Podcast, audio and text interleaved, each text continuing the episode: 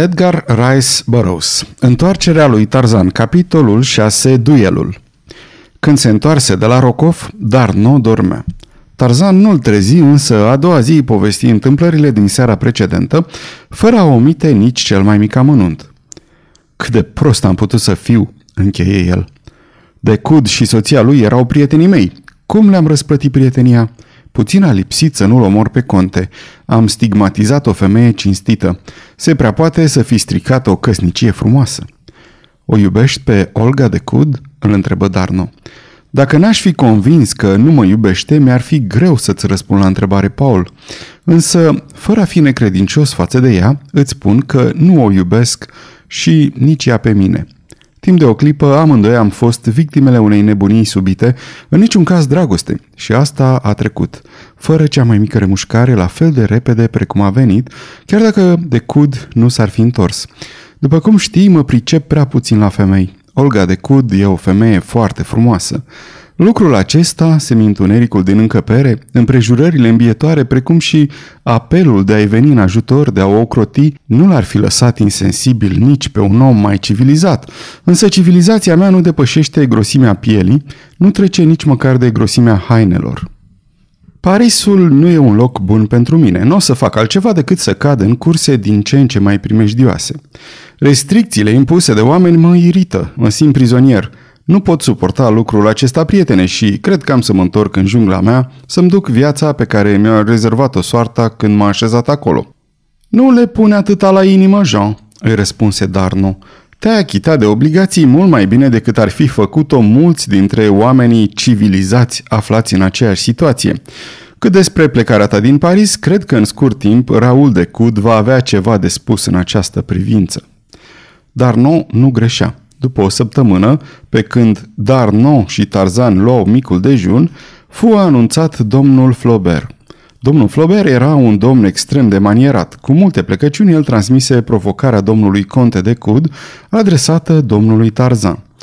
E domnul atât de bun încât să aranjeze ca unul din prietenii lui să se întâlnească cu domnul Flaubert cât mai curând posibil pentru a stabili detaliile, spre satisfacția reciprocă a tuturor celor interesați.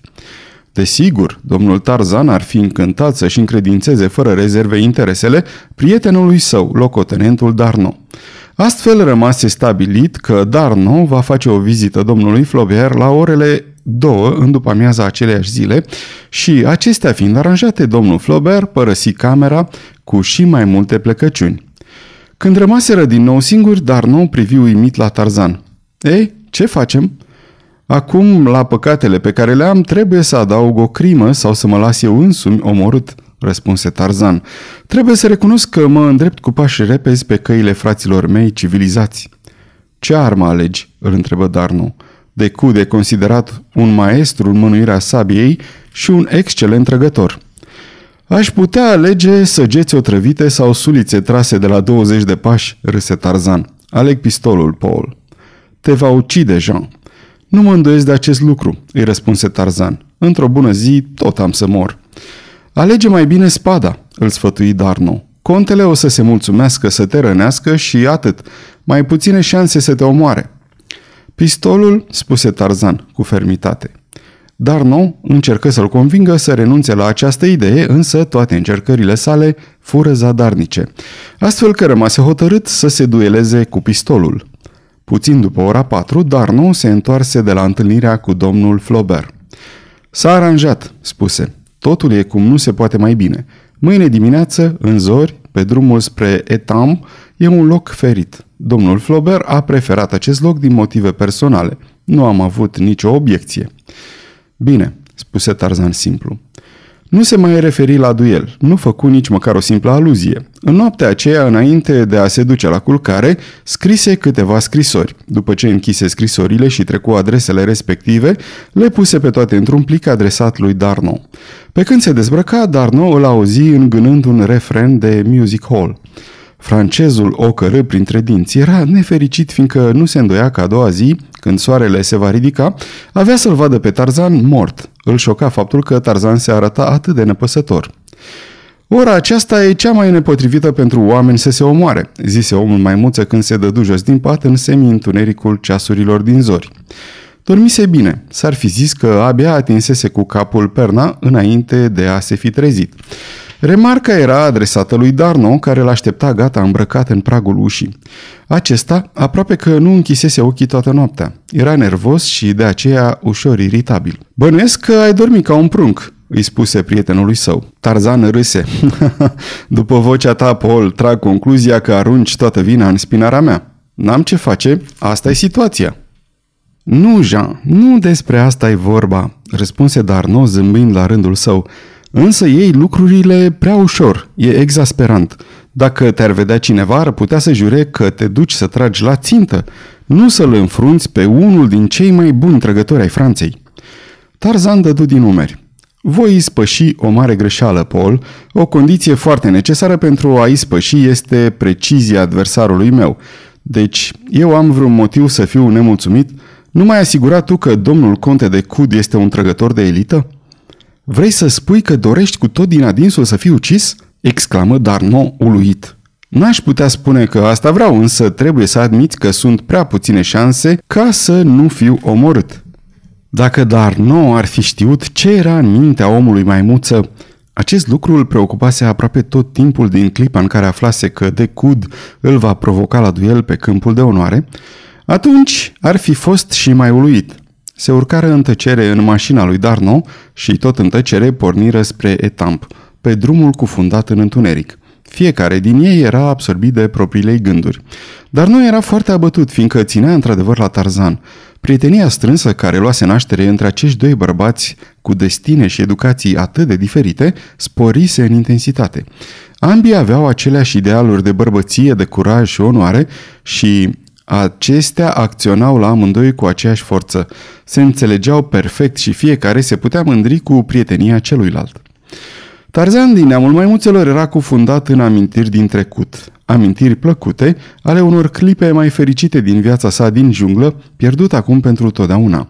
Își aminti nenumăratele ceasuri din timpul copilăriei pe care și le petrecuse stând cu picioarele încrucișate pe masa din cabana de functului său tată, cu capul aplecat asupra uneia din cărțile acelea minunat ilustrate.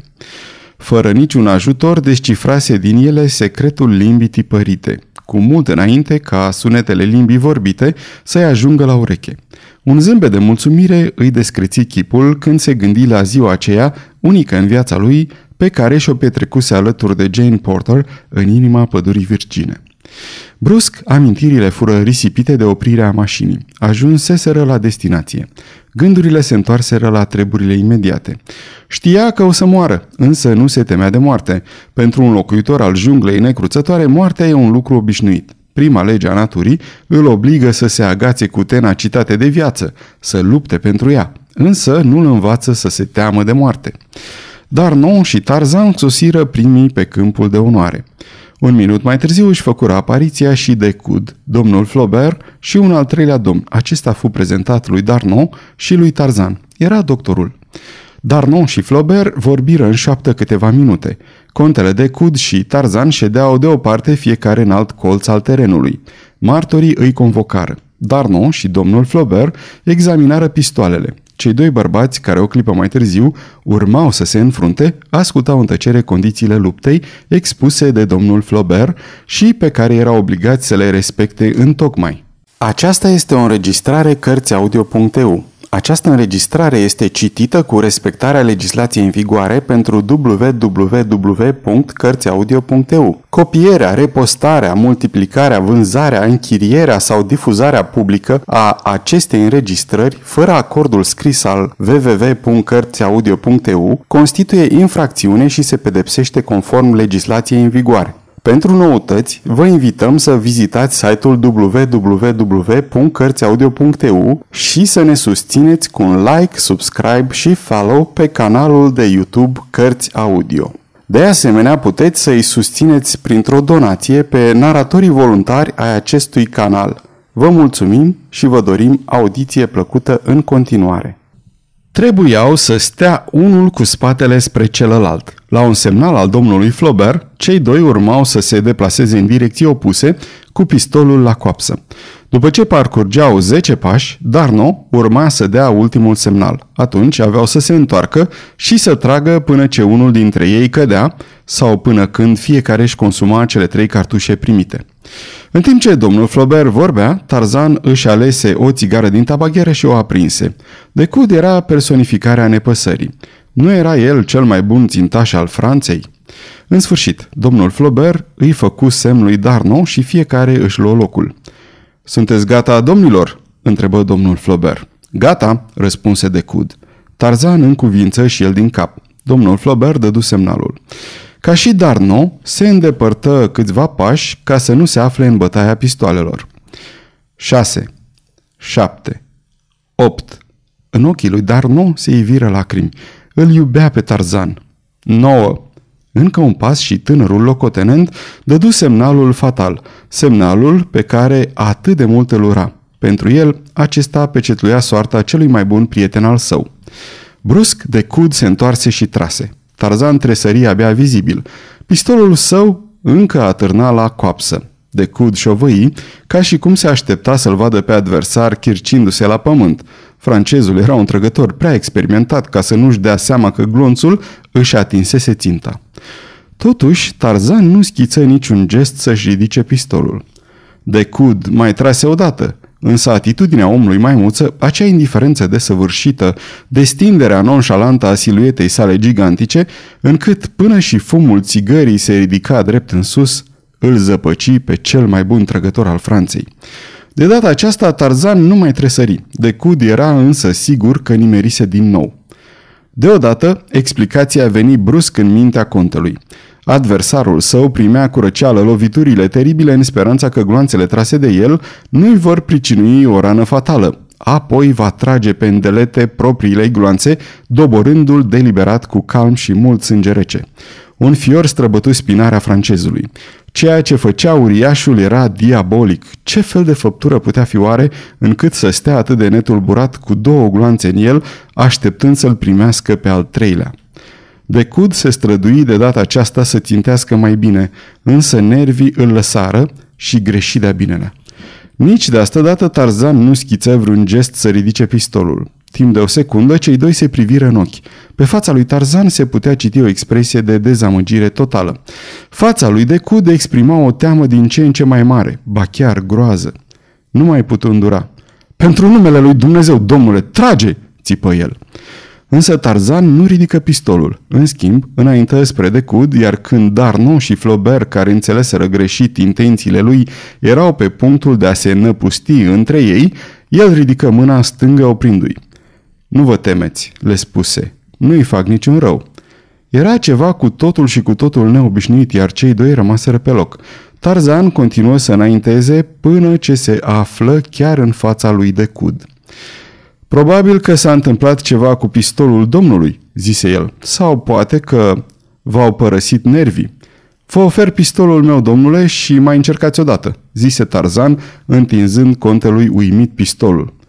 Mondie, domnule!" strigă celălalt. Ați nebunit?" Nu, prietene," îi răspunse omul maimuță. Însă merit să mor. E singurul mod în care aș putea îndrepta răul pe care l-am făcut unei femei cinstite. Luați pistolul și faceți ce v-am rugat."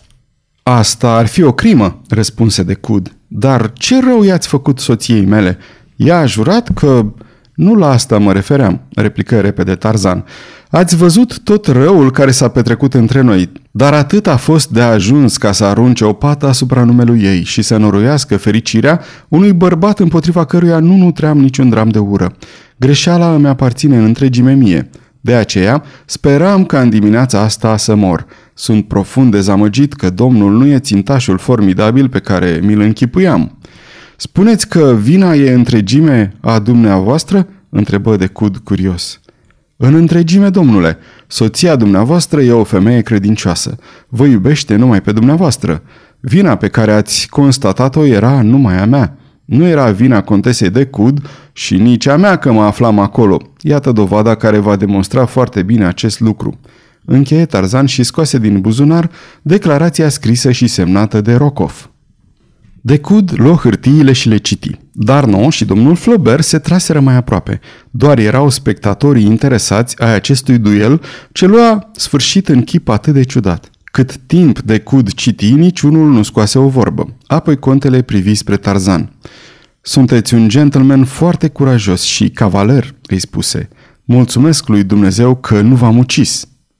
De cud era francez. Francezii sunt impulsivi din fire. Desfăcu brațele și îl îmbrățișă pe Tarzan. Domnul Flaubert îl îmbrățișă pe Darno. Nu mai era nimeni care să-l îmbrățișeze pe doctor. Poate că ciuda îl îndemnă pe acesta să intervină și să ceară permisiunea de a îngriji rănile lui Tarzan. Domnul a fost atins cel puțin odată, poate chiar de trei ori. De două ori, preciză Tarzan. Odată în numărul stâng și încă o dată în partea stângă. Răni superficiale, cred. Doctorul insistă însă ca tânărul să se întindă pe iarbă și să rămână acolo până când îi va curăța rănile și sângele va înceta să mai curgă. Duelul se sfârșise. Se urcară cu toții în mașina lui Darno, se întorceau la Paris ca cei mai buni prieteni. Având acum o dublă asigurare a nevinovăției soției sale, Decut simțea că îi se luase o povară și nu-i mai purta ranchiună lui Tarzan. E drept că și acesta și asumase o parte de vină mult mai mare decât era în realitate. Însă, trebuie să fie scuzat că mințise puțin. Mințise doar ca să ajute o femeie și mințise ca un domn. Câteva zile omul maimuță fu silit să rămână la pat. Socotea că e o prostie și un lucru cu desăvârșire inutil, însă doctorul și Darno luară lucrurile atât de tare în serios încât Tarzan le făcu pe voie, deși numai când se gândea la asta îl apuca râsul. E foarte nostim, îi spunea lui Darno, să stai în pat pentru o înțepătură de ac. Vai de mine, când eram mic, bolganii, regele gorilelor, aproape că m-a făcut bucățele. Aveam eu oare pat bun și moale în care să zac? Da, de unde? Aveam numai vegetația umedă și putrezită din junglă. Ascuns sub niște tufișuri, am zăcut zile și săptămâni întregi, iar lângă mine a stat numai cala, sărmana și credincioasa cala. Ea alunga insectele și animalele de pradă. Când ceream apă, îmi aducea în gură. Era singurul mod în care știa să aducă apă. Nici vorbă de fașe sterilizată sau de bandaj antiseptic. Doctorul ar fi nebunit doar văzând asemenea tratament. Și cu toate astea m-am îndrăvenit. M-am vindecat și acum zac în pat pentru o simplă zgârietură. Nimeni în junglă n-ar lua-o în seamă, numai să nu fie pe vârful nasului. Timpul se scurse repede și înainte de a-și da seama cât stătuse în pat, Tarzan se văzu din nou colindând prin oraș. Decud îl vizită de câteva ori și constatând că Tarzan era nărăbdător să-și găsească o preocupare, indiferent ce anume, îi făgădui că o să se îngrijească el de asta. Chiar în prima zi când îi se permise să se dea jos din pat, Tarzan primi o înștiințare din partea lui Decud, care l aștepta la biroul său în după amiaza aceea. Se duse deci la conte, care îl întâmpină cu multă căldură și îl felicită sincer că este din nou pe picioare. Din dimineața în care se înfruntaseră pe câmpul de onoare, contele nu mai pomeni de duel sau de cauza lui. Cred că am găsit exact ce trebuie, domnule Tarzan, începu contele. E un post de mare încredere și responsabilitate, un post care cere deopotrivă mult curaj și forță fizică. Nu pot să-mi imaginez un om mai potrivit decât dumneata, dragă domnule Tarzan. Va trebui să călătorești mult, cu timpul însă vei avea o poziție și mai bună, poate în diplomație. La început, pentru scurt timp, vei fi agent special în serviciul Ministerului de Război. Să mergem acum să te prezint domnului care îți va fi șef. El îți poate explica ce ai de făcut mai bine decât mine. Pe urmă, vei fi în măsură să decizi dacă accepti sau nu. Decud îl conduse în biroul generalului Rocher, șeful biroului, unde urma să lucreze Tarzan în cazul când accepta postul. După ce făcu o strălucită prezentare a nenumăratelor calități ale omului maimuță care îl recomandau ca cel mai indicat pentru acest serviciu, contele îi lăsă singuri. O jumătate de oră mai târziu Tarzan părăsea biroul. Deținea pentru prima oară un post. A doua zi trebuia să se întoarcă la birou pentru a primi mai multe instrucțiuni. Generalul Rocher îi dăduse să înțeleagă să se pregătească a părăsi Parisul, poate chiar în ziua următoare, pentru o perioadă nedefinită. Cuprins de bună dispoziție, Tarzan se grăbi să ajungă acasă ca să-i ducă vestea cea bună lui Darno. În sfârșit, acum urma să facă și el ceva pe lume. Acum avea să câștige și bani și ceea ce era și mai bine să călătorească, să vadă lumea. Nici nu intră bine în salonul lui Darno că își și comunică nerăbdător știrea. Darno nu fu deloc prea bucuros. Se pare că perspectiva de a părăsi Parisul te încântă, deși poate nu o să ne vedem multe luni de zile. Tarzan, ești o fiară nespus de nerecunoscătoare, glumi Darno. Nu, Paul, sunt încă un copil. Am o nouă jucărie care îmi place la nebunie. Așadar, Tarzan părăsi a doua zi Parisul cu destinația Marsilia și apoi Oran. Sfârșitul capitolului 6